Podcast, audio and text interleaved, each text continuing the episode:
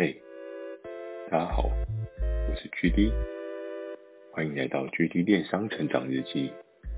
透过每周十分钟的电商成长故事，帮助你更加理解电商市场的运作。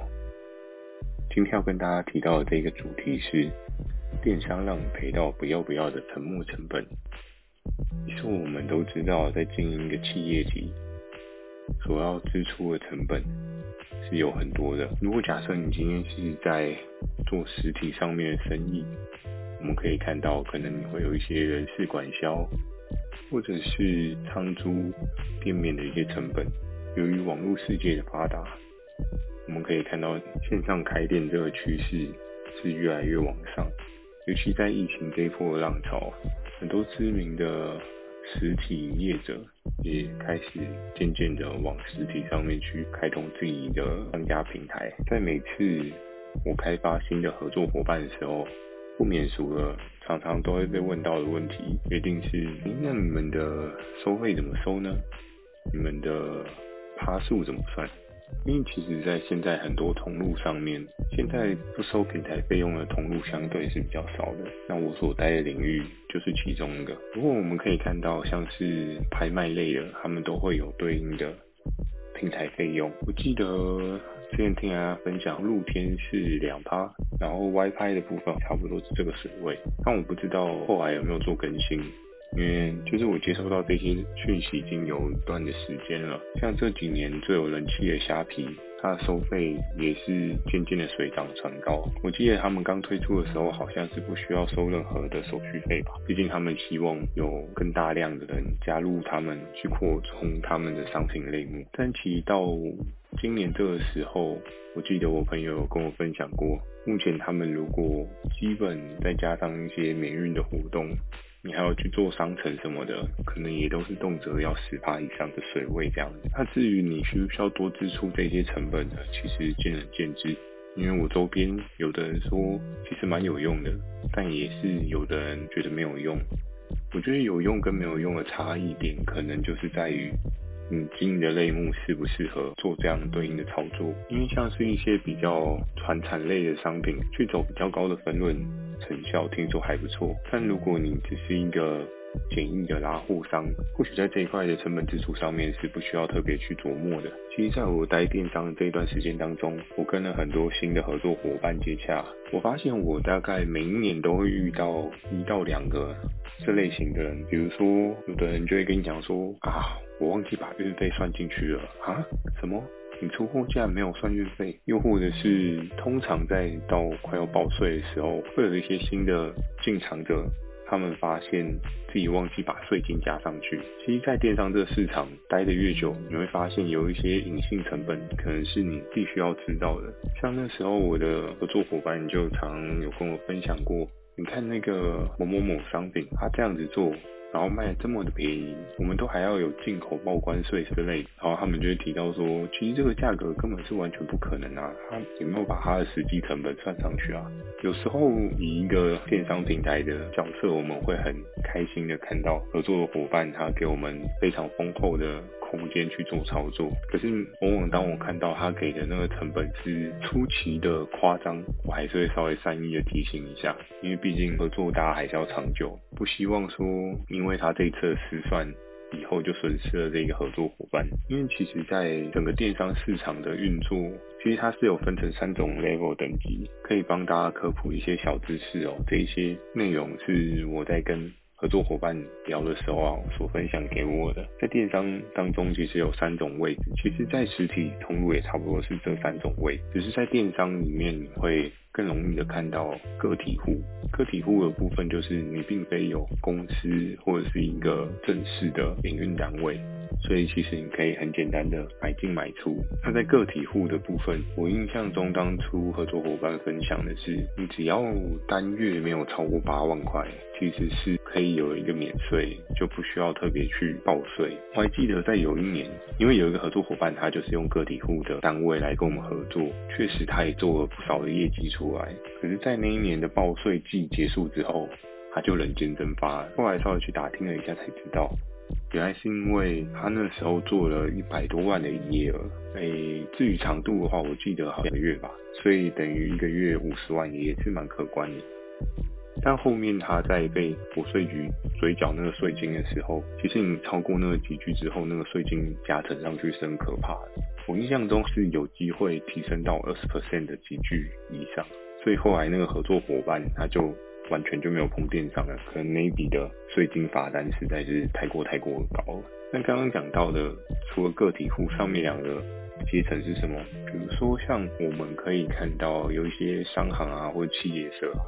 这算是另外一种类别，就他们可能会是开收据，不见得会开发票。像有一些水果行啊，都是开收据或是免税发票，因为在水果生鲜这一类，有一些政府法规的认定上面是免税额的，所以其实会有一些人开收据或是免税。那我印象中，企业社它的营业额好像。稍微好一点，就是不会像个体户的那个税是级距这么的夸张。如果你超过的话，再来是比较多人都能够看到，就是一般的有限公司。有限公司的话，通常你可能就会需要找稍微专业一点的记账人员去帮你做一些账务上面的规划，然后每一年会有一些报税的流程。通常我们在电商这一个业界看到，真正能够做到最后的。应该多半都是有限公司居多啦，因为如果你要把营收整个做大的话，其实你还是要有一个对应的公司来做一些操作营运才会比较好。那我们回到刚刚前面所讲的那一些沉没成本哦，其实电商的收费有很多种。我印象中，在我两份工作当中，嗯，第一份工作它其实就会有一些行销广告赞助费用啊，然后可能 maybe 是。给你收个一趴、两趴、三趴不等，又或者是广告销售达成金，我记得也会有那种，比如说帮你销售的那个营业额超过一百万啊，然后给你收取个十趴、五趴。的费用之类的，所以其实，在电商通路的合约，真的需要好好的细看一下。像就有合作伙伴跟我分享过很多一些零零碎碎的小费用。其实这一块的费用，我觉得电商平台最聪明的就是将很多的费用缩小化，然后让人感受不到它的存在。像我的合作伙伴，他就跟我分享过，他合作的其中一个电商平台，他们其实就有很多很多零零碎碎的那种小类目。比如说营销广告赞助费，然后会有一趴营运的部分来讲的话，其实还会有对应的后扣部分，它比较偏向是行销广告赞助金之类的。所以其实电商当中合约，其实真的要细细看，会有很多。小小的小项目，你可能没有什么注意到，但等到你最后如果真拿到账单，会稍微吓一跳。这样，我有听过很多的合作伙伴，他们有说，在第一次合作的时候，他们都会觉得，哎，这个还好，这个费用好像没有想象中很多，但是成本就是这样默默默默的去定价上去。有一次我在跟一个。合作还蛮久的合作伙伴聊天的时候，因为电商平台业务不免俗，我们会讨论到一些成本价格的问题，我就询问他说：“哎，那你们那边有没有被额外收什么行销广告赞助金啊？”因为其实我们平台的对应优势是我们没有收这一块。就他说：“嗯，没有啊，因为我们在那边合作，我们是比较早期的合作供应商。”所以他没有给我们一些额外的酷碰优惠，是不需要去提供这一些额外后收的费用这样。然后我就跟他说，诶，真的是这样子吗？可是我周遭的合作伙伴通常都有跟我讲说，呃，他们大概会收的费用是多少？那你要不要去稍微确认一下？因为我也希望他不要被人家收了钱都不知道，这样其实还蛮可怕的。结果非常有趣的是，这一个合作伙伴他就真的去请了他们家的会计去查，然后去查的时候，他说，诶，真的诶，我怎么每每次回来账款？好像跟我想象中的都有些许的落差，可能就是差了几万块这样的。然后我说，对啊，我听其他的合作伙伴都有意识到有这一笔的开销费用，但怎么你们都没有？怎么这么厉害？因为有一些人可能会觉得他是相对稍微比较先进者，所以他有一些优惠，但魔鬼藏在细节里。尽管合约上面有或许对应的业务窗口，他也并不会特别提醒你说，哎，其实我们有收这一笔费用哦。所以渐渐的，你可能就会忽视了这一笔成本，然后当你把价格做下去，压缩你的利润空间，你以为你在平抛做业绩，然后把量能放大的时候，其实你已经在亏钱了，因为它还有一些额外后收的费用可以去补贴它的营运。所以，在电商世界当中，也有很多额外的行政错误的一些支出成本，像是曾经就有合作伙伴跟我分享过，像是我自己本身就清楚了，就是常常对于电商平台，我们最 care 的事情就是延迟出货这件事情，因为这个部分会严重的影响到一个平台端对于消费端的信誉哦。所以，当你今天延迟出货，或是商品整个断货的状况之下，通常会给予相比较严厉的一些法则。那这些东西其实也都是在合约上面，如果你细看能够看得出来。通常这些法则每个平台都不太一样，有的很重，有的很轻。不过通常比较知名的一些平台，你会发现这些法则都不轻啊，因为他们也希望能够给消费者更好、更好的一些品质，这样。所以曾经就有合作伙伴。常常都会跟我们讲说，哎，那个不好意思啊，工厂那边出了一点状况，我这边有一些延迟订单的法金，可以去帮我调一下吗？有时候我都笑笑跟这些合作伙伴说，其实我真的很想帮你调，但我真的没有权限。我知道大家都辛苦赚钱，然后你也很辛苦，那工厂端的部分也也不是你的问题，没有错。可是有时候或许还是要在第三方仲裁那边他们去做一个判定。所以其实，在电商当中，你会有很多很多。无形的行政疏失的成本。当你今天已经从一个小小的电商个体户，可能已经做到成为一个有限公司等级的电商公司，这一块的行政错误疏失，其实就会慢慢慢慢的凸显出来。有一次，我的一个很好的合作伙伴，跟我分享到，他们家的员工最讨厌的是某一个位置。那个位就如同死刑台一样，谁如果被老板叫去坐那个位置，那个人他就会压力大到受不了。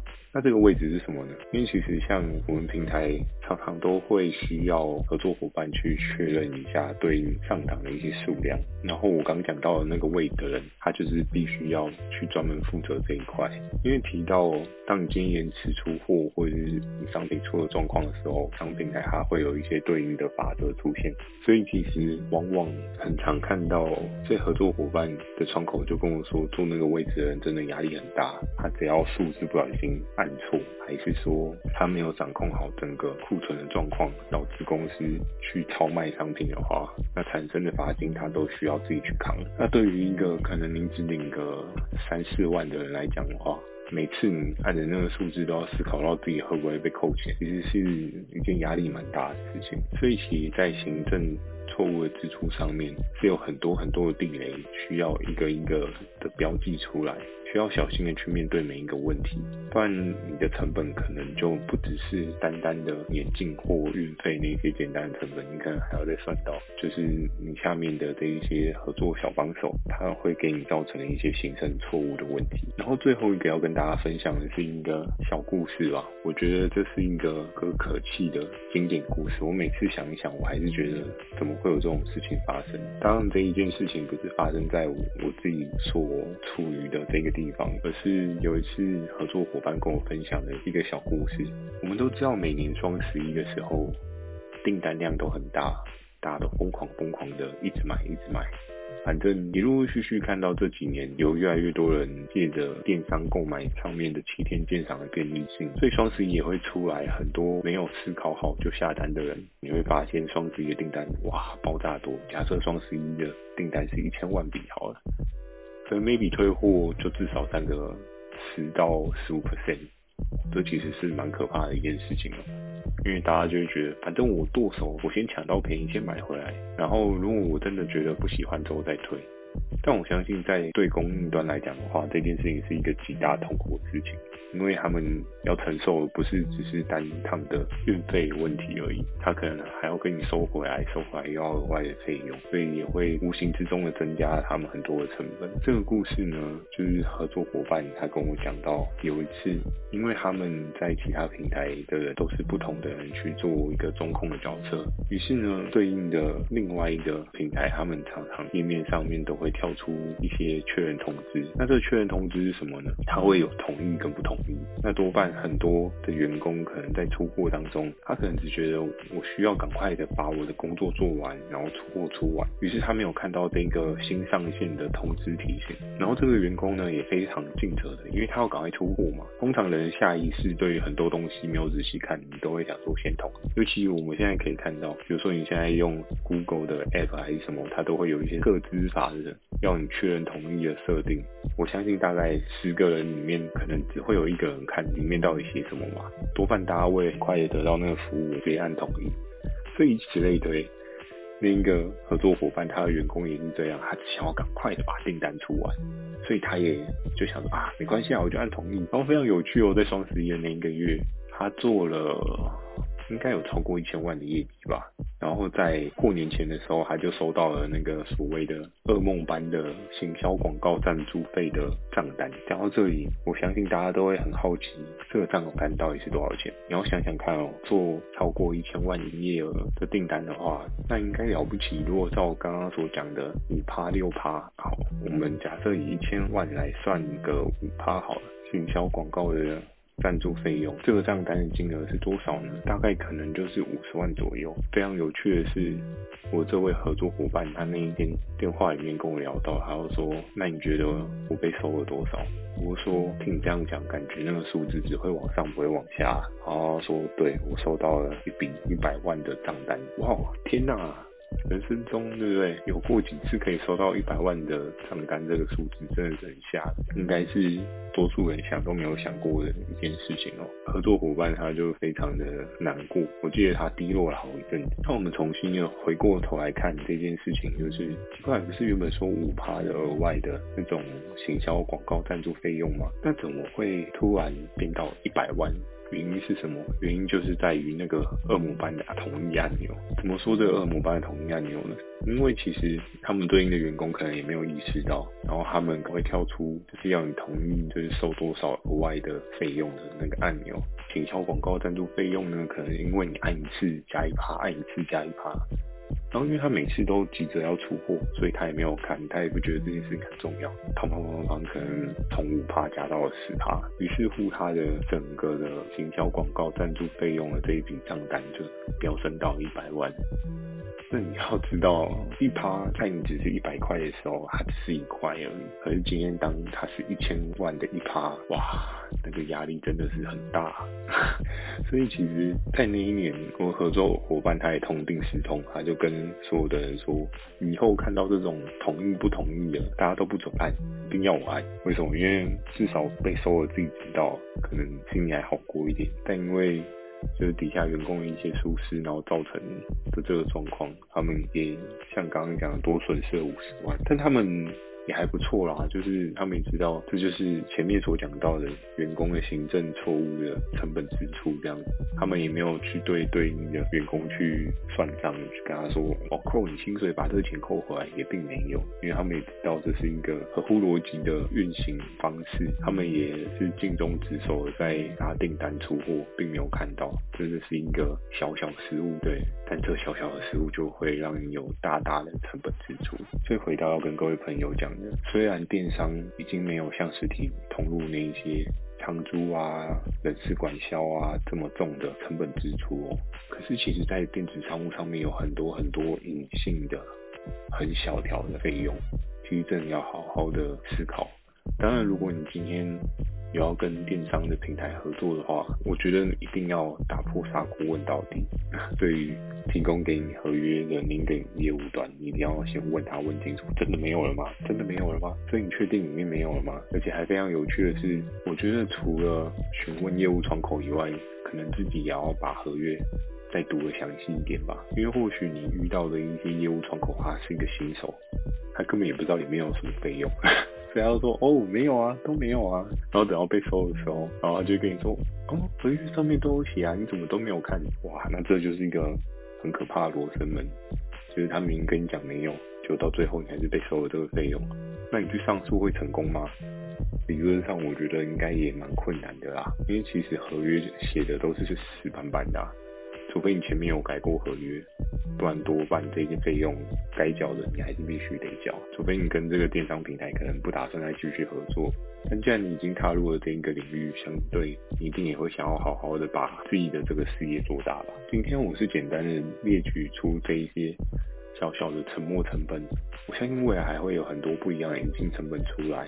如果我想到的话，我再额外开集跟大家补充。最重要的一点，真的还是自己要先把合约看清楚，对你才会有保障，你也才不会卖得很开心，就后来到最后结账的时候发现你在赔钱，这样子真的是蛮凄凉的。好，那今天的分享就到这边，喜欢今天的内容也请帮我点个五颗星。如果有想要询问的电商问题，也欢迎大家寄信到描述栏的 mail。我会在 Facebook 跟 IG 不定期的跟大家分享一些电商小知识。记得锁定每周二晚上十点的 GD 电商成长日记。祝大家有个美梦，大家晚安。